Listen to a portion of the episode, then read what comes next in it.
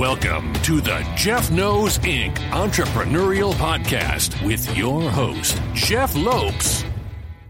Jeff has over two decades' experience as a serial entrepreneur, building brands like Kimura from his home basement to a multi million dollar global brand that has sold over a quarter million pairs of boxing gloves.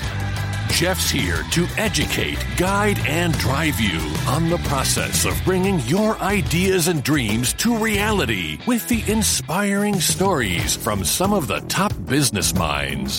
Hey everyone, I got to tell you about a product I've been using lately called Feedback Loop. If you're a project manager, an innovator, or even just a startup guy, whatever it is, like myself, you know it's always a struggle to make your next big idea a big hit. And let's be honest, 85% of new products always fail. And the huge reason why for failure is it's just too hard to validate that product, get a true fit with your customers. And if you're working with old style marketing research, you know it's too slow. Too complicated and way too expensive for a fast moving teams trying to build something great. But what if I were to tell you you could test all of your products and your product ideas to real targeted consumers whenever you want before you put all that money and time into new development? This is the main reason why startups and 500 Fortune companies use Feedback Loop. They're looking for the feedback from their target customers early and as often as possible. Feedback Loop is hands down the best test before you invest product research platform on the market. You get to create your own tests in minutes and get feedback insights within hours of your exact target audience. And if you go now to go.feedbackloop.com forward slash Jeff, you'll get three full tests for free. Yes, that's what I'm saying. Three full tests for free. So if you want your next product to be a hit, make sure you test before you invest and launch with confidence with Feedback Loop. This episode is brought to you by the Trademark Factory. Owning trademarks is something that's close and dear to my heart. As I truly value knowing my brand's protected, I personally own 16 trademarks, and the first trademark I registered was in 2006 for my brand Kimura. What I find is a lot of individuals start a company, grow a brand, yet they never truly own the brand because they've never spent the time to register that trademark. And the worst part is, is you could spend all this time, money, and effort building your brand, only to find out you've been infringing in another company's brand and end up losing all that time, money, and effort. One important fact is trademarks are a foundational investment in your business. They actually monetarily grow in value over time. As the brand grows, the value of that trademark grows. If you look at a company like Nike, that's worth roughly $97 billion, but their brand alone is worth roughly 47 billion. Think about that. This is why I partner up with the Trademark Factory with a 99.3% success rate and a one-time fee that covers everything from start to finish. Request a free consultation call right now by the Trademark Factory Strategy Advisors just by visiting tmf.rocks forward slash Jeff knows. That's tmf.rocks forward slash J-E-F-F K-N-O-W-S for your free consultation. Welcome to episode 173 of the Jeff Knows Inc. podcast. I'm your host, Jeff Lope. Super excited to have on today Alan Stein Jr. Alan has worked with some of the NBA's top stars from Kobe Bryant to Kevin Durant to Steph Curry. Great conversation. Sit back, everyone, and enjoy. We're live. We're live on the Jeff Knows Inc. podcast. I'm your host, Jeff Lope. Super excited to have on today Alan Stein Jr. What is up, brother? Uh, not much, man. I'm excited to connect with you. I've been looking forward to this since we put it on the calendar. It's, it's going to be a fun conversation today. So, Alan is a high performance coach. He's worked with incredible athletes. Now he does a lot of the corporate world athletes as well. We're just going to dive into his love. And I'm going to start off right at the beginning love for basketball and how that all started. That's something that kind of interests me. Where did that all start? How did it all start? Let's take it back to kind of Alan as a child and, and, and your love for the game.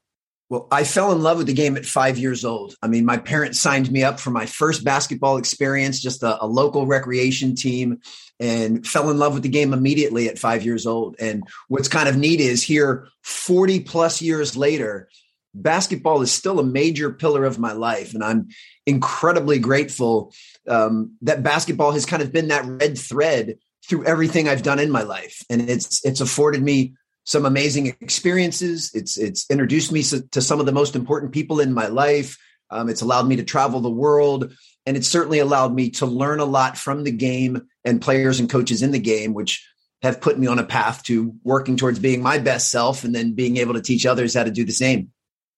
So, that level when you started playing at such a young age obviously I, i'm i'm i'm just going to guess you had inspirations of obviously making it to the top like every kid playing that game from high school to we're just talking prior to going on right now college uh, where's the transition like how where was your mindset at that point did you have still that view of getting there or was it more when did you start getting into the coaching aspect or in your mind of that well, t- to put this in proper context, keep in mind I'm 46 years old. So I'm yeah. growing up. I'm basically a child of the 80s, which is well before the internet and well before social media. So you're um, a, you're a 76?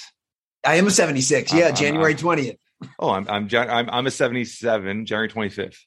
Oh wow, what a small world. Yeah. Well, you know, then then you know firsthand, you know, at that age, you know, in elementary school, you know, I, am having dreams of playing in the NBA one day because I figure I'm the best basketball player at my elementary school. That's got to be good enough to be a pro.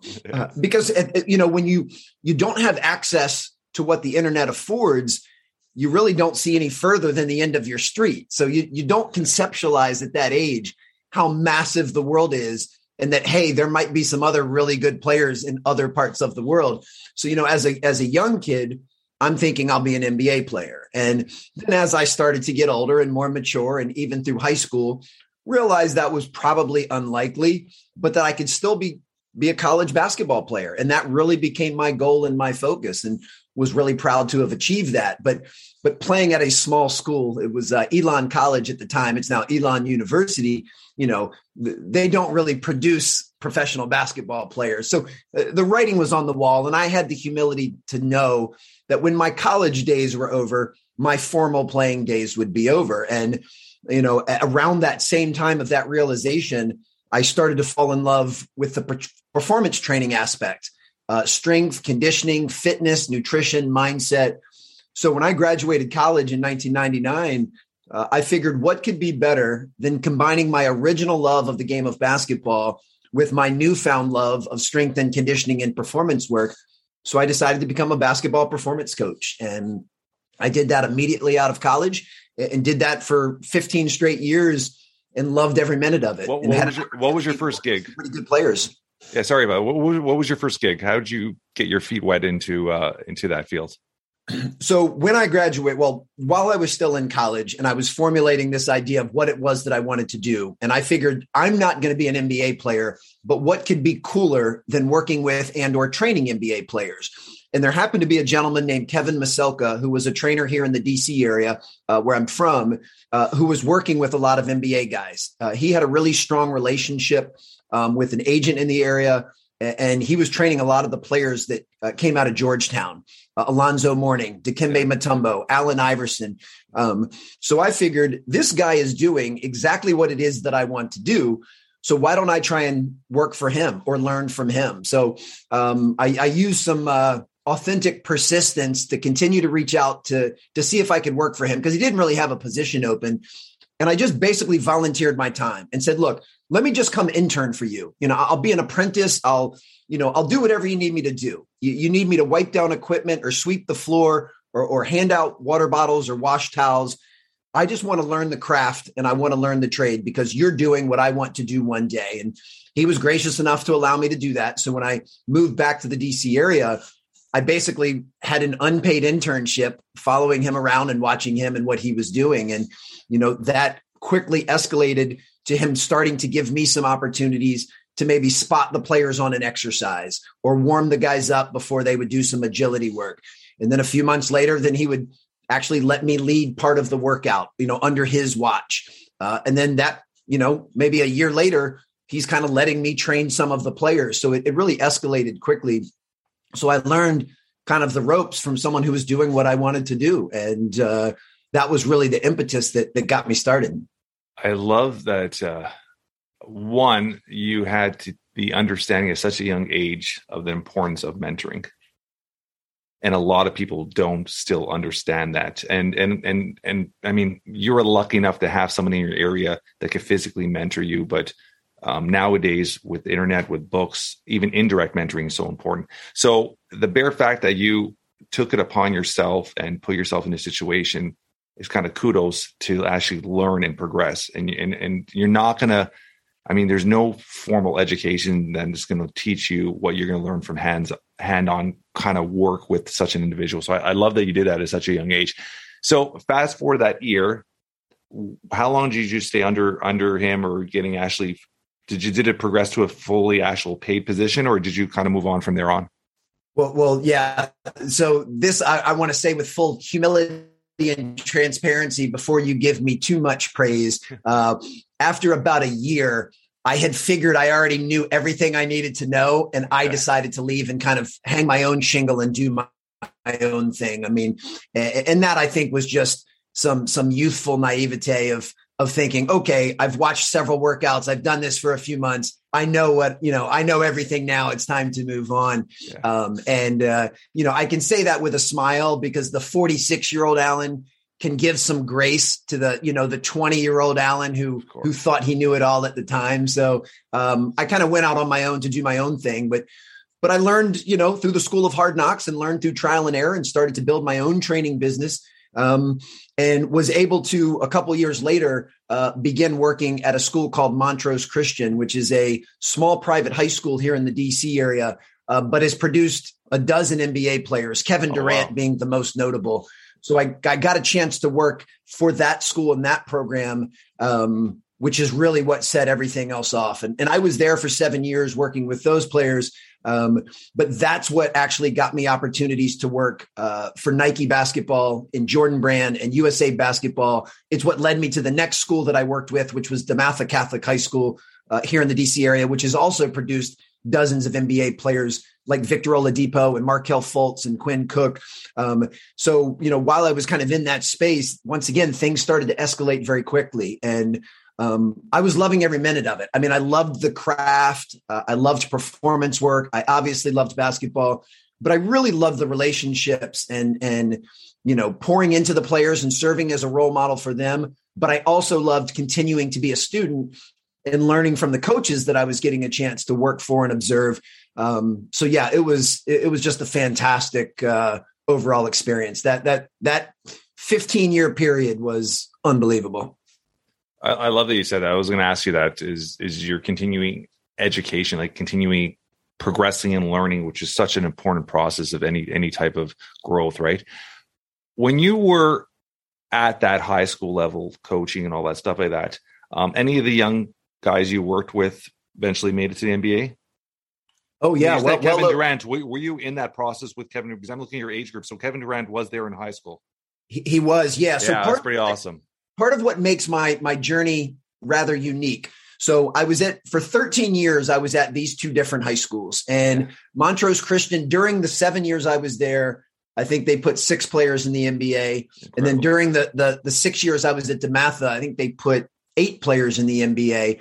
Um, you know, the ones I mentioned are the most notable. But what was neat about that vantage point is I'm meeting and working with these kids when they're 14 and 15 years old. I mean, I, I had a chance to meet and work with Kevin Durant before he became the Kevin Durant that the entire world knows of now. So I got to see a behind the scenes look of what it took for them to get to that mountaintop, to reach the peak of their craft, and what it took for them to ascend to playing in the NBA. But then, as I mentioned, that led me to some work with Nike brand, uh, uh, uh, Nike basketball and Jordan brand. And I got a chance to work events for Kobe Bryant and LeBron James and Steve Nash and Stephen Curry and Chris Paul. So then I got a peek of the other side of the curtain and I got to see players that were already established, already, you know, in the NBA and having great careers. But I got to see what they did to sustain that excellence and to stay there and to stay on top of their game. So I, I've seen both vantage points, what it takes to reach the mountaintop and what it takes to stay there. And ultimately, that's what my work is focused on now is translating those lessons and those strategies to show folks in the business world, entrepreneurs, and, and show folks just in general aspects of life how they can use those same principles and strategies to become the best at whatever it is they're trying to do. And that's that's why I love this current iteration of what I'm doing is I'm still drawing on my experiences from basketball, which keeps me connected to the game, but I'm showing folks how they can apply those to any area of life that they want to excel. There's a few areas I want to go there. Uh, I'm going to throw this one quick question at you. Coaching. Have you ever thought of coaching basketball? Uh, no. Um, and okay. But I never say never. So I, I'm the proud father of three young kids. I have 12 year old twin sons and a nine, uh, almost 10 year old daughter, and they all play basketball presently. And uh, at, right now, I've made the decision not to coach them, let other people coach them.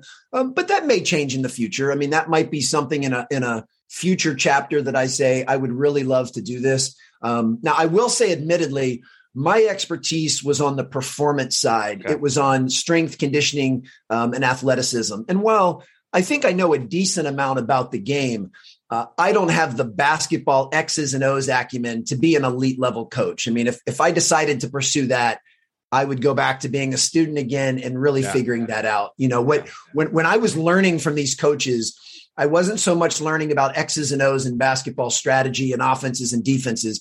I was learning out how to communicate more effectively, how to build trust and relationship, how to forecast the vision, how to get everyone to have buy in and believe in and create a culture. So, most of the stuff that I was learning from these coaches were more of the intangibles and the soft skills, which now I do apply to every area of life. So, um, I still consider myself a coach to this day. Yeah. I just don't coach players on the court, I coach folks in the business world.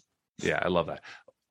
I, just for our audience to understand, because we have a heavily Canadian based audience here, the understanding of how important sports are at a high school level in the US. Because Canada is, I mean, we don't even touch that. We don't even come compare to that. Give them a realm of just like an a high school basketball game. Like how many people are there? Like what's the atmosphere? The scouting, all that stuff. Give me give me a little rundown of of of, of pretty much a season of basketball in a high performance school like you were you were coaching it.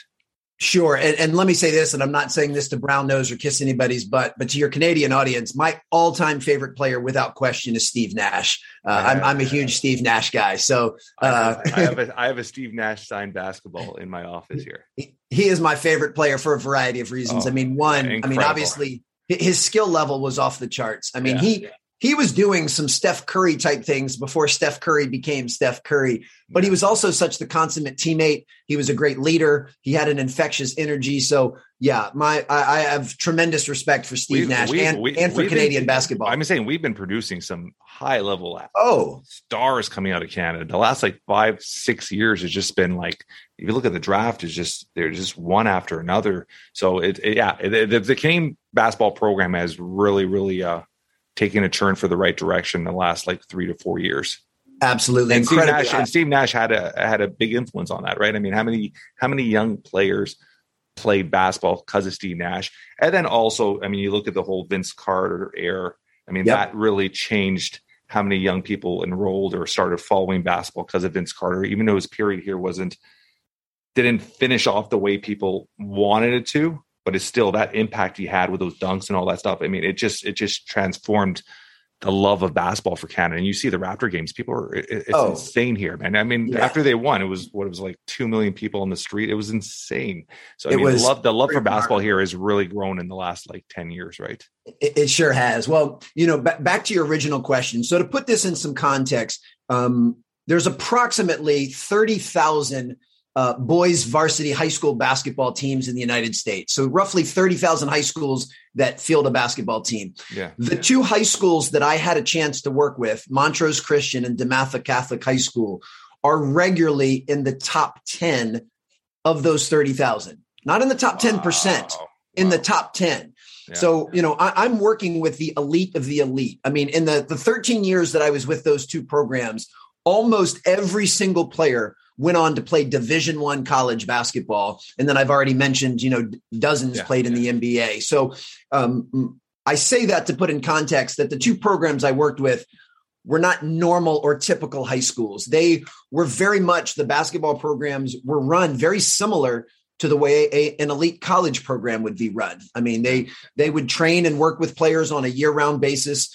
Um, you know, they would have strength and conditioning and film breakdown and, you know, nutrition and all sorts of stuff. You know, it wasn't a typical high school experience. Uh, both of those programs would play nationally televised games on ESPN. Uh, yeah, both would travel, you know, in addition to the, the the games they would have in their conference and at home. You know, we would travel to to Hawaii and play in a tournament. We would travel, you know, all, so they weren't typical experiences. These you know, were were really really elite level programs. Both of those programs were Nike elite programs, so they're wearing all of the same gear and shoes as a Kentucky or a Duke. You know, so it was basically a college level program for 15 to 18 year old young men that wanted to play college basketball. So uh, I just say that that that is not the typical high school experience, but it was one that I really valued. I mean, it was elite from the players that they had to the coaches to the way they ran their practices so it was it was a really fertile environment for me to learn everything that I had an opportunity to learn. And um, you know, the kids that played at those schools were terrific young men. They were not only outstanding basketball players, but they were true student athletes. They they took their academic work very seriously. You know, they aimed and strived uh, for excellence in every area of their life, and the coaches held them to a very high level of accountability. Yeah. in every area of their life. Um, you know, neither one of these schools were these kind of stereotypical basketball factories that only cared about basketball. Like they were very into creating, you know, the the the young man as a whole. And I say young man because both programs were were all boys programs.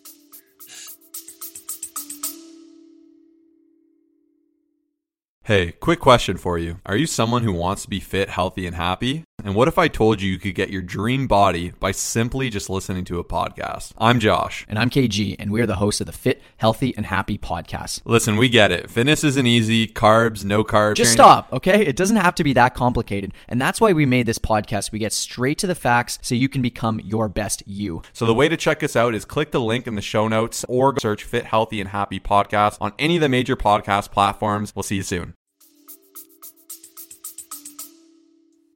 When you look at, I'm going to ask you two sides of this question. So, has there, I mean, I'm sure there has been, but do you recall, you don't have to name names of, of a student that you just looked at and saw so much potential, but they just didn't have the inner drive or oh, didn't? Oh, absolutely. Well, well, what's interesting, so at that level, there's, and there's, there's two different groups.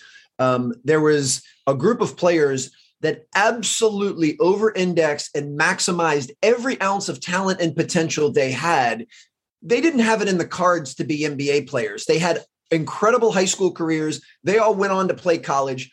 Um, the two young men I'm thinking of now ended up playing overseas professionally, but but you're talking about guys. I mean, they got every ounce of their potential out.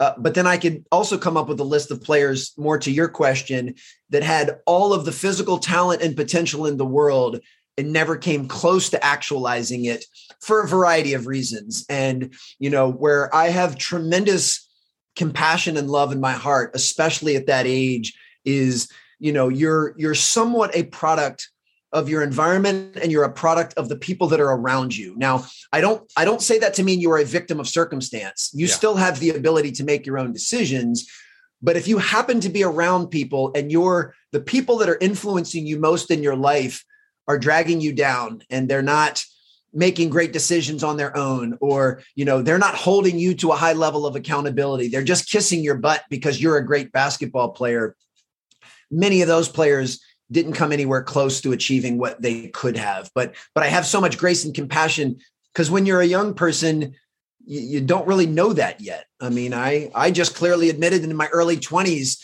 I got a little too big for my britches and I walked away from an opportunity because I thought I knew it all. That's a perfect example of of when we're younger and more immature we don't have the clarity that we have now in our our mid 40s so i don't say that to diminish those players I just say the fact that, you know, some of these players were every bit as good as Kevin Durant was at 14 or 15. And clearly they've taken different paths. So um, the decisions one makes, uh, who they choose to insulate themselves with, um, ultimately will determine whether or not they're going to reach you know, uh, as or come close to reaching their potential. I guess none of us actually reach the full potential, yeah. but at least come close to it. I mean, you could you could use that towards essentially any any aspect or any human, right? I mean, you always hear those sayings that tell me tell me your your five closest friends, and I'll tell you who you are. You, I mean, parents would drive that into me as a kid, right? So, yeah, when you're looking at let's let's talk about Kevin Durant. Kevin, sure. G- give me some stories of Kevin Durant in high school. Give me some like his work ethic, his drive, like like his his his his personality, his his just give me some like because he's such. I mean, people people. I mean, when he's at his peak, you could put him at the top two or three in the world, if not sometimes at the top one. I mean, he's that talented, right? Yeah. Give me some stories of Kevin Durant because I find him fascinating and, and such an and I mean I don't I don't I really don't like him playing for Brooklyn, but I mean but uh give me some stories of Kevin. I think that sure. Well well to paint a, a broader picture, um Kevin obviously had the physical gifts. I mean, he was incredibly yeah. tall. He had a great wingspan, was long, had tremendous hand-eye coordination. You know, could run for days. So, so he certainly passed the eyeball test. Uh, but above and beyond that, I mean, Kevin was an absolute gym rat. I mean, eh, his passion for the game and love for the game was unparalleled. There is no place in the world he would rather be than in the gym, you know, putting up shots and working on his game, even to this day. And, and I know, you know, he's older now. Um, he, has got other aspects of his life. You know, he's not he's not just about basketball. He has grown and matured to the point where, you know, he's an investor. He, he you know, he does a lot of different things. Yeah. But I still believe in my heart that if Kevin had to pick one place that he'd like to be, it would be at a park somewhere putting up shots working on his game. He loves the game that much. And, you know, when you blend that passion for the game with the physical tools and the fact he was incredibly humble and coachable. He was very open to receiving feedback that if that if you had something that could make him a better player he was all ears. You know he, he didn't have a know-it-all mentality. He he wanted to learn from as many people as he could. And he had a respect for the game. Like he respected the process. He respected the players that came before him. He respected the fundamentals. You know he never tried to skip steps and i think when you put all of that together that's where you kind of had the makings uh, of of being a great player. But you know, of the vast many stories that I could tell about Kevin, um, this is one of my favorite because it really clued me in uh, to the fact that that he was a terrific young man, and and that no matter how good he was going to become as a player, because none of us had any idea that this kid at 14 or 15 would end up being one of the top three players in the NBA. To many people's account, the best scorer in the NBA yeah. at present. Um, I mean, we, we didn't know he was going to be that good. We knew he was going to be good, but um, but to know that his character would be able to support that, um, I found out because I would go over. I lived about an hour away from him, and I would get up super early in the morning, drive an hour to pick him up from his apartment, and take him to work out before school would actually start. And these were some pretty early mornings, and the first portion of portion of which we would work out at a local kind of YMCA club near his uh, his, his house and one morning we're there super early. You're talking 5:30 in the morning, which most teenagers would prefer not to be up at 5:30 in the morning. You know, they're not necessarily uh, enthusiastic at that hour, and understandably, you know, it was a cold morning. Kevin was, you know, he had his slides on, he had his hood on, didn't say a word to me in the car, and, and we start walking into this YMCA, and we pass the the the lady that was working at the front desk, and I didn't ask for her ID, but I'm guessing she was 75 years old. I mean, she was she was on the older end. Yeah. Wonderfully sweet lady. And she said, "Good morning, guys." And Kevin just kind of had his head down and he kept walking by her. And you could tell that she was a little offended by that. She said, um, I said, Good morning, guys. And for a split second, I was thinking, All right, I don't know how this is going to go. You've got a probably tired and ornery and irritated teenager who's having this older person kind of, you know, kind of scold them in, in so few words. And I wasn't sure how he was going to respond. And Kevin turned around and he took his hood off and he said, I'm sorry, ma'am. Good morning. And then walked into the gym. And I knew at that moment, I was yeah. dealing with a really good kid. I was dealing with a high character kid. You know, he he realized in that moment that he should have been more polite and more respectful and he quickly moved to the next play and he made amends for that. And all basketball stuff aside, I knew in that moment this is a solid young man with solid character and and and that's obviously the foundation one needs to build the type of career and legacy that he's built. And I knew in that moment I'm really lucky to work with this kid. I love it. I love it. I love it. I love it. So from there you started working with you said Nike programs, and then you worked with uh, the Team USA team as well. So I I got to work what they called the Nike Skills Academies, and that's where most of these pictures you can see behind me um, yeah. is, are, are, from. So Nike decided they were going to start holding a series of camps with their flagship athletes. They were going to take Kobe Bryant and they were going to bring in all of the two guards in high school and college that were elite level and run a camp where Kobe could actually help teach and instruct. And they did the same thing with I mean, it, dozens of players. You already mentioned Vince Carter. I worked the Vince Carter Skills Academy, worked the it. Steve Nash Skills Academy. You know, there was the, obviously LeBron James and King James. Yeah. So they built these programs um, where these athletes could help tutor and mentor and teach the game to the younger players. And I had a chance to be the performance coach at all of those. Uh, then that got some, you know, that led to some work with Jordan Brand um, and doing some things at their annual Jordan Brand Classic.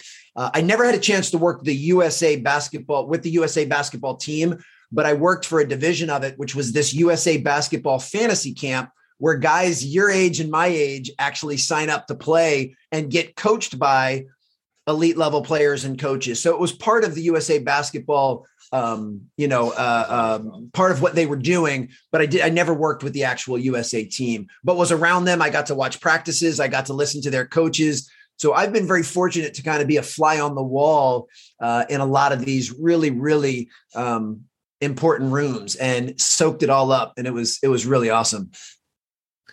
When did you first meet uh, Kobe? So I met Kobe at the Nike Skills oh, Academy oh, that they did for him. That was the first time I met him, and that was in 2007. And uh, it was an incredible experience. I actually had a chance to watch one of his private workouts early one morning, and he taught me something that morning that really, if I had to pick one foundational principle um, that I live my life based on, but also have now written two books based on this same principle, uh, Kobe taught me that the best never get bored with the basics. That if you want to be good at anything, you have to work towards mastery of the fundamentals. Now, obviously, in the game of basketball, you're talking about your footwork, your shooting mechanics, your ability to pass and catch and handle the ball and rebound. You know, so those the fundamentals of basketball are pretty clear cut. So part of my work when I'm working with anyone, an entrepreneur, a podcast host, someone that runs a Fortune 500 company, is getting them to clearly identify and articulate what are the basics or the fundamentals that they need to work towards mastery of to get really, really good at their craft. And then once they've figured out what those things are, then we figure out how can we intertwine those into your morning and evening routine, into your daily habits and your daily behaviors. How can the same way Kobe would work on basic footwork patterns for 15 to 20 minutes every single day? What are the things that, let's say in this case, you, you as a podcast host, what are the things that you can do every single day to help work on your craft uh, and acumen as a podcast host. And um, when folks can get crystal clear on that and then decide what those fundamentals are, have the humility to acknowledge that doing them every day is not easy, but make the commitment to that, that's when you build the type of foundation that that you can ascend to just unparalleled levels. Yeah, I think it's so important. I mean, a little little background myself. I mean, I've been an entrepreneur for 26 years, but I years it's going on three years ago, uh, three four years ago, for um, a three four year period, I was um, I really really took.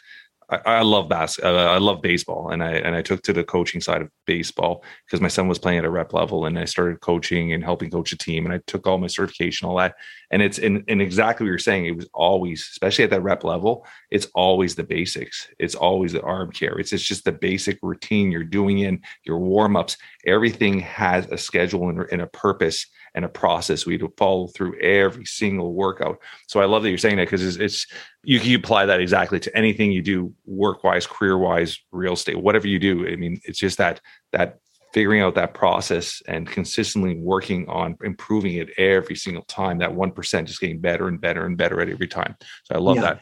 And one of the reasons this is actually challenging to do is I actually believe our society is pushing us in the other direction. Our society is always telling us we should be looking for a shortcut or a hack. Society is telling us we should all be enamored with and chasing what's new and what's flashy and what's sexy.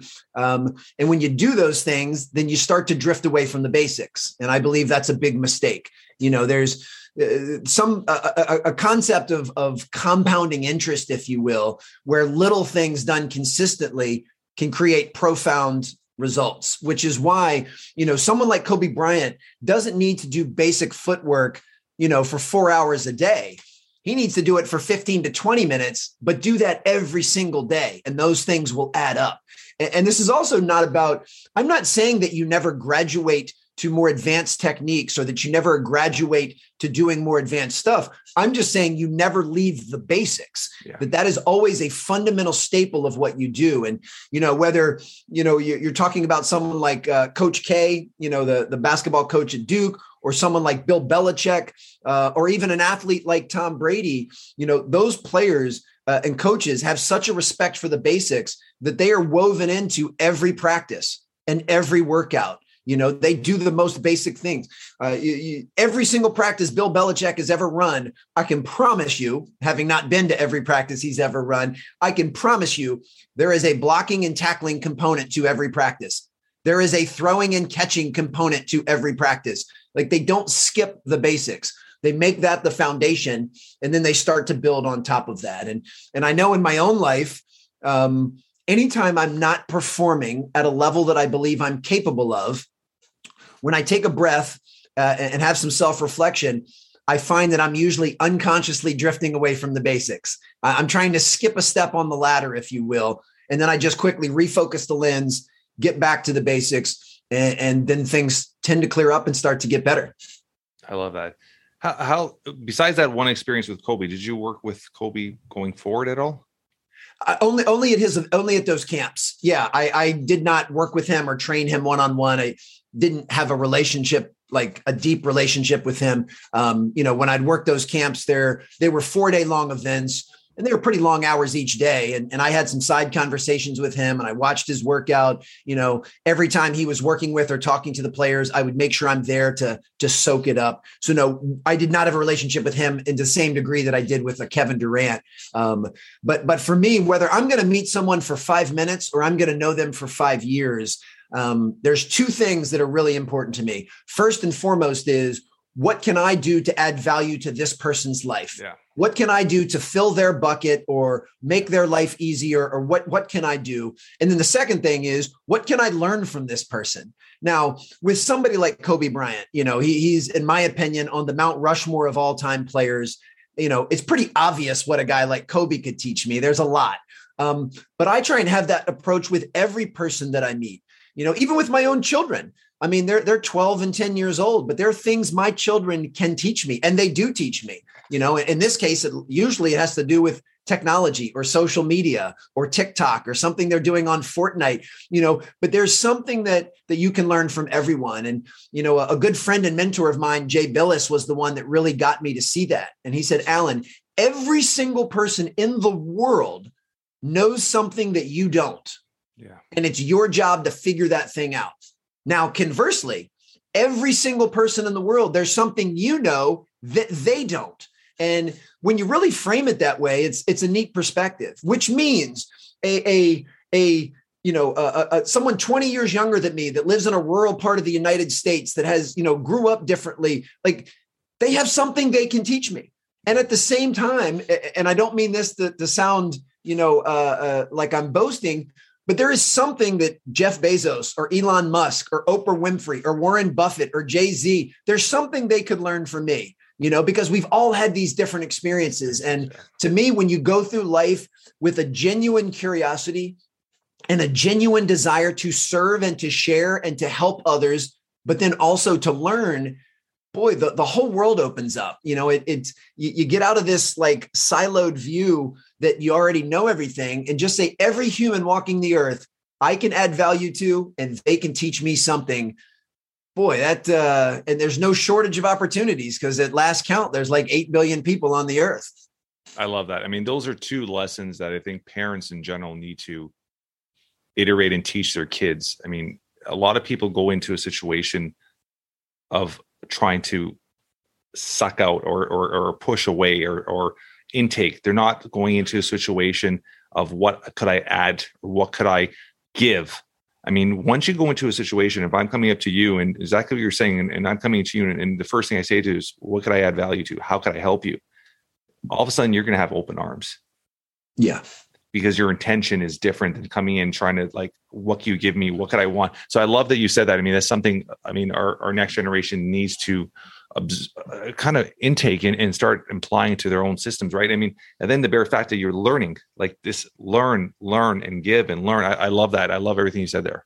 No, I appreciate that. Well, once again, in full transparency, I haven't always had this outlook. I mean, admittedly, you know, in my teens and 20s and even early early 30s, I was much more self-centered and much more selfish. It was much more leaning on what can you do for me? Or what can I gain from this relationship? Yeah. as opposed to giving. And you know once once i was able to cross that threshold and and i've forgiven my my earlier and younger self for that. That was part of my journey. I do think most people in their 20s and and teens in particular they kind of have that mindset you know with with life experience and maturity I've now flipped that and realized it's not about what I'm getting, it's about what I'm giving. And I I really try and go through life now with this mindset of transformational leadership, which is saying it's not about me, it's about you.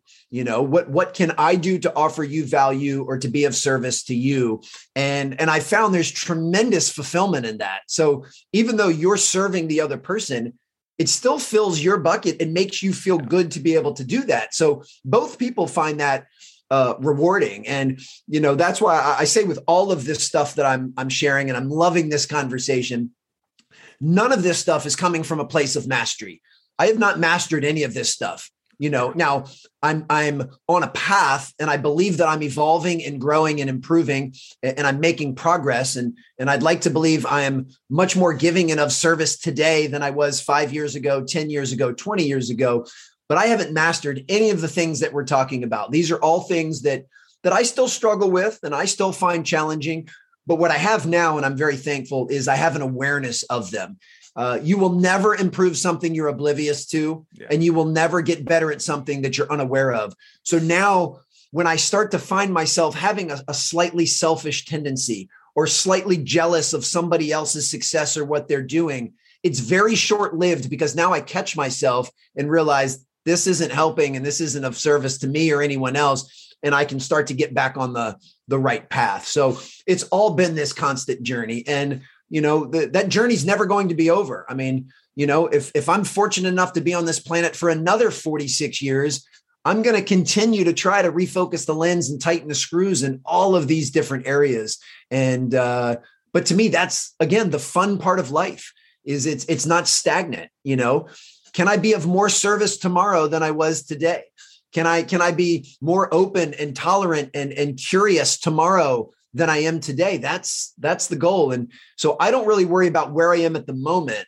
I just want to make sure that my arrow is pointed in the right direction, right direction. Yeah. and I'm I'm headed on the right path. Yeah, we're we're constantly. I mean, everybody's going to evolve and mature at different levels and different ages, right? And that's just common sense. And I mean, it, when you're looking at it at, in a direction, I always say, I mean, the day you, the day you die is the day you stop learning. So you're constantly evolving and learning and progressing. So I love that aspect. What does fatherhood mean to you? Oh man, it's it's one of, if not the favorite hat that I wear. You know, it's one of the things I love about my work is that all of these principles and strategies that I share for for entrepreneurs and folks in the business world to improve they're all applicable to fatherhood. I mean, ultimately, being a parent is being a leader. So any principle that it takes to be a leader um, applies to, to parenting and fatherhood. And it's it's been a wonderful journey. I mean, it's it's amazing how quick it goes by. I mean, my my twin sons literally turned 12 yesterday. We had a big, huge birthday uh, dinner for them last night and had a, a great time. And you know, it's it's crazy. I feel like it was just yesterday that when I'd walk in the room, they'd both run up and each grab a hold of my leg and give me a huge hug.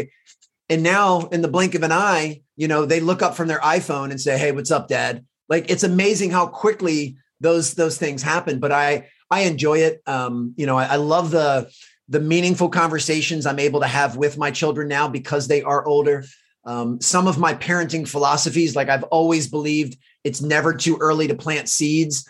So, you know, many of these things we're talking about, I have consciously and unconsciously shared and modeled for my children, even before they were an age where they could conceptualize it. Yeah. But now I can see that planting some of those seeds years ago and continuing to water them and give them some sunshine, now they're starting to bloom and blossom. And I can see my kids understanding some of these things. And, yeah. and I also try and parent with a tremendous amount of empathy and compassion You know, I, I've already said to you with transparency some of the mistakes that I made when I was younger. So I fully recognize my children are also going to make mistakes, and I have to be loving and supportive and patient when they do, not judge them. Um, I, I think, you know, a lot of times adults, we quickly forget how we behaved when we were children. And it's like we hold our children to this expectation it's like, man, I didn't even live up to that when I was a kid. Why would I think my child's going to, you know, go through life, you know, uh, perfect and, and not make mistakes? So, you know, we're all flawed and we're all fallible. And I try to use my lessons to share with my children.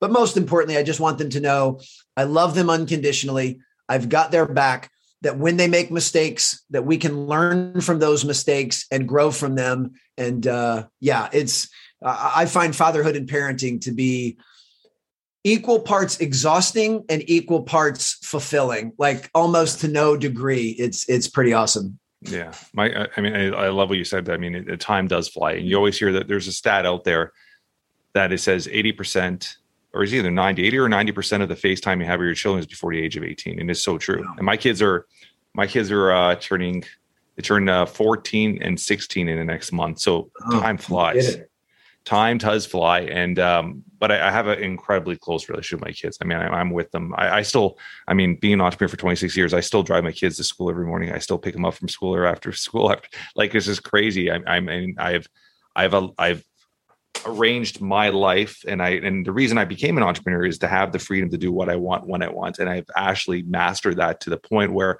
um, I, I, call my non-negotiables. I put in my schedule every single month, my time, my kids. I try to have dinner with my family every single night. Monday to Friday, I try to be home for dinner every night. So you put in those non-negotiables in, and and they become kind of those exactly you said those seeds you start from a very young age in those seeds and they start planting them and, and watering them and giving them light exactly you said and you see them all blossom and it's pretty it's pretty amazing experience. And now my kids like my daughter's going to grade 11 she's been a she's a super high performance dance star. Incredible. Wow. my kids are incredibly love love fitness. From a young age fitness has been a huge part of their lives. And i get home my kids don't play video games. I get home my kids are arguing over who gets on the treadmill.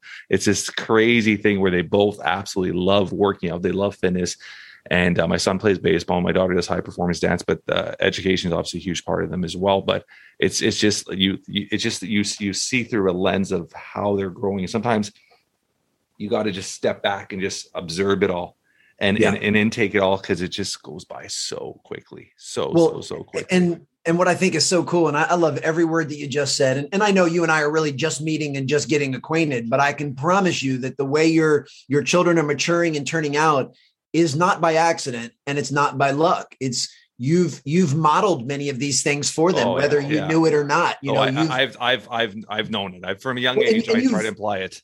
Yeah, and you've emphasized the right thing. So you know your your children are should be very thankful, and I'm sure they are that you know they're they are a byproduct of the seeds that you planted when you did and that's really important and just like i said it's never too early to plant seeds I also believe it's never too late to plant seeds. That that just because someone gets to a certain age and maybe they weren't exposed to or taught certain things, it's never too late to try to have that influence. So the, the same compassion and love that I show my own children, I mean, I try to extend that to everybody that I come in contact with. And and you know, I I find in a world right now that is incredibly divisive, you know, and just spend five minutes on social media, you'll see how divisive uh, people are. And, and so many things in this world are riddled with assumptions, they're riddled with judgment. And the pandemic's only highlighted that.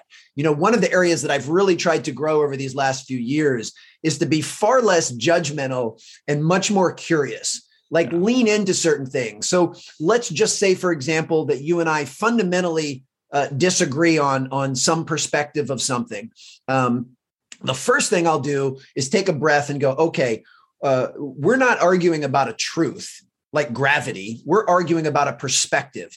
And if if i'm to believe that that that i have the right to my opinion then i need to give you the exact same respect that you have a right to your opinion and your belief and your perspective. And when doing that, then I also take a step back and go, and this is a perfect example because you and I live in different countries. I mean, they're they're not vastly different, but they're still technically different countries. So I need to to know that the, the way you grew up, the way you were parented, where you grew up, like all of those things informed and helped you grow to the person you are.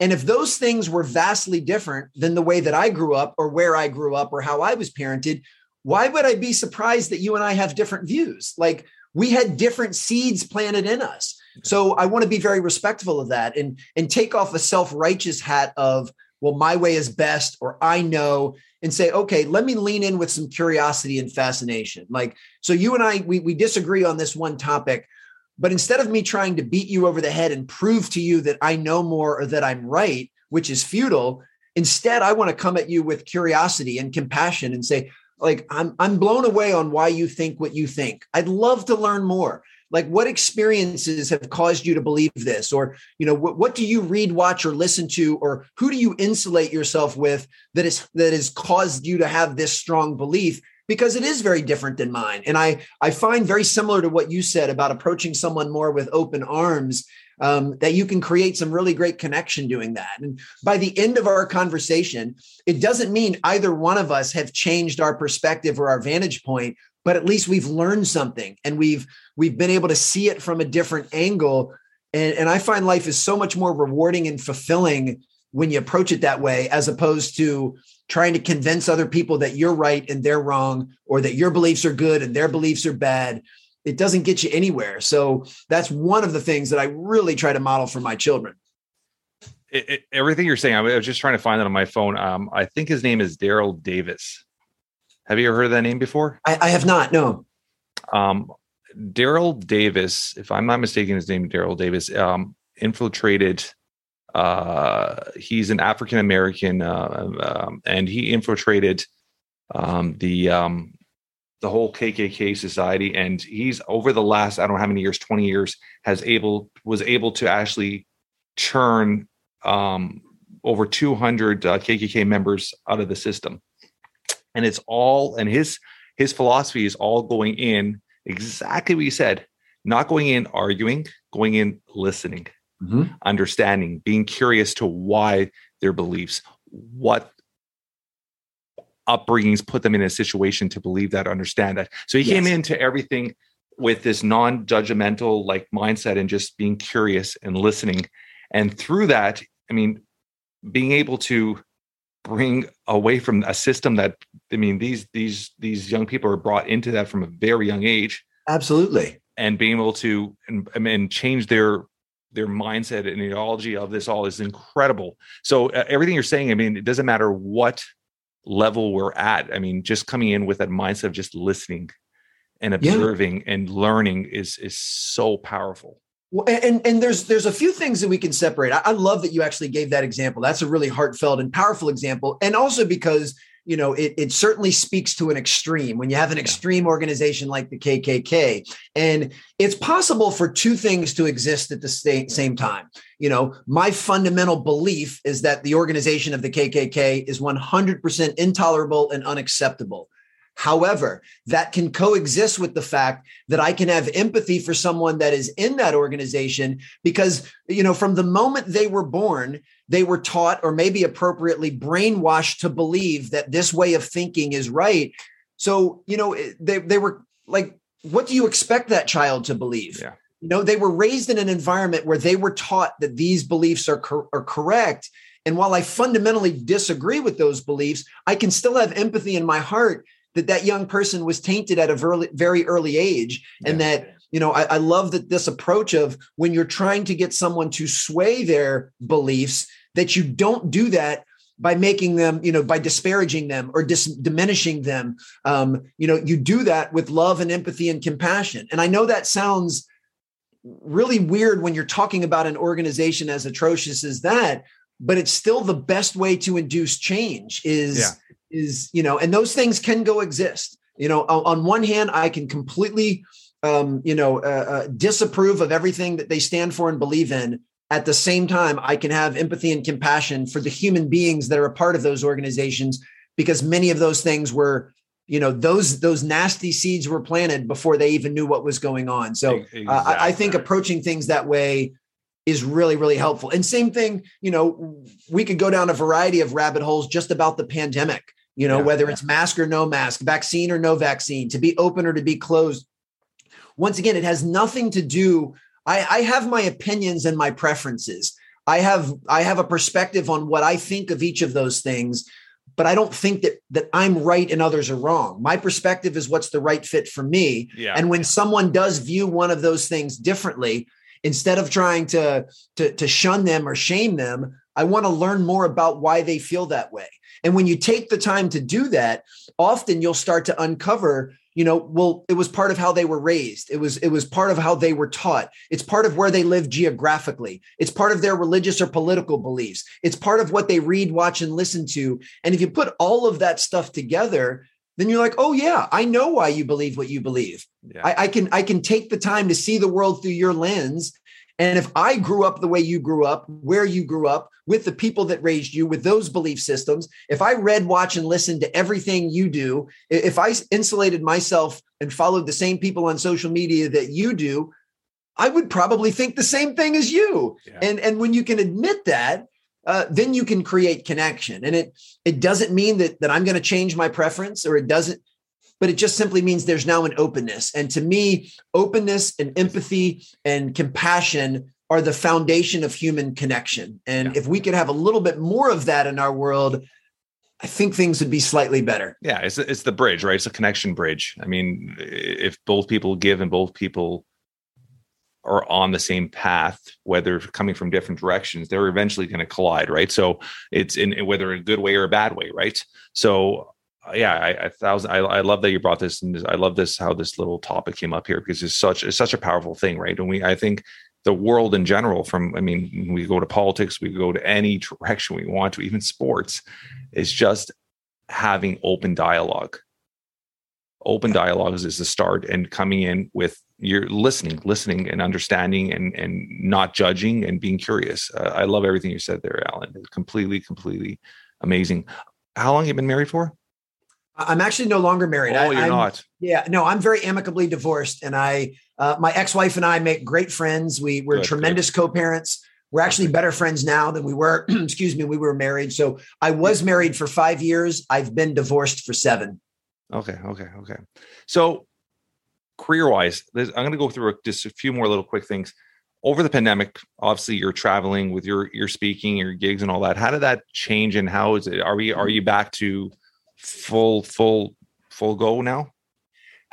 So, for frame of reference and context, in 2019, uh, I believe I did 70 uh, speaking engagements, so 70 keynotes or workshops. Yeah.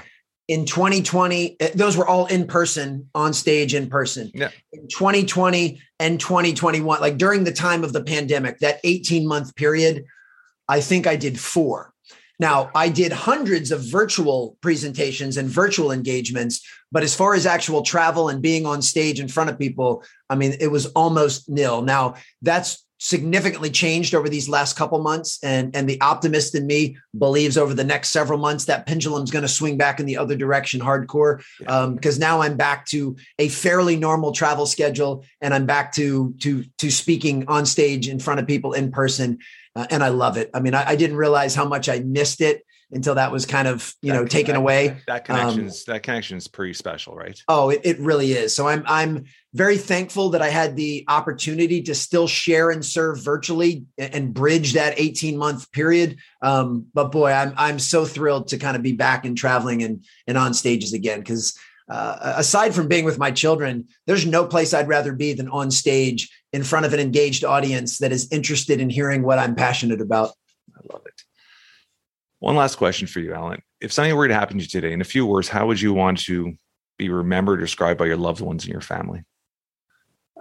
as someone who cared, you know, as someone who cared uh, about other human beings, cared about relationships, someone who cared about his craft, someone who cared about being of service, someone who cared about trying to make you know his little corner of the world just a little bit better. Um, someone that that just cares about humanity in general. So you know, I, I think. Um, I I know the term superpower is thrown around a lot. And in some other interviews, I've had people say, Hey, what do you think your superpower is? I think my superpower is I care. I mean, I, Yeah. you know, I, I- actually give AF. Yeah, Um, You know, it's it's important to me. So, um, yeah, I, I and someone I would like my legacy to be he did the best he could with what he had at the time. Like that's it. You know, they, certainly he wasn't perfect by any means. He was fallible just like everybody else, but he cared and he gave it his best effort and he had a good attitude. And I think if someone could say those things about me, then I would I would feel all right. Love it. I love it. I love it. How can our audience get a hold of you? Well, if they're interested in my new book, Sustain Your Game, they can go to sustainyourgamebook.com. Uh, at the time of this recording, it's available per, for pre order, but it will be available everywhere worldwide after April 12th. Um, if they need anything from me from a speaking standpoint, they can go to alansteinjr.com. I have a supplemental website, strongerteam.com, and I'm very easily found on social media at Alan Stein Jr. Uh, I love interacting and discussion, you know, having discussions with folks. So if anyone listening to this, uh, if something we talked about struck a chord, or you want to share or ask a question, or even if you want to debate something, just shoot me a DM on Instagram at Alan Stein Jr. Uh, or, or hit me up on my website. Would love to continue the conversation. Love it. I love it. Thank you so much, brother. Absolutely. Thank you. This was so much fun. Thank you. That's a wrap for today. I want to thank our guest, Alan, for taking time his busy schedule to be a guest on the Jeff Knows Inc. podcast. Great conversation, tons of lessons learned here. If you guys enjoyed it as much as I have, like all weeks, spread the word. Tell your friends, tell your family. We're trying to build something special here. Leave a review. Five stars would be absolutely amazing. Myself, my team love spending time reading the reviews. Until next week, guys, keep moving forward.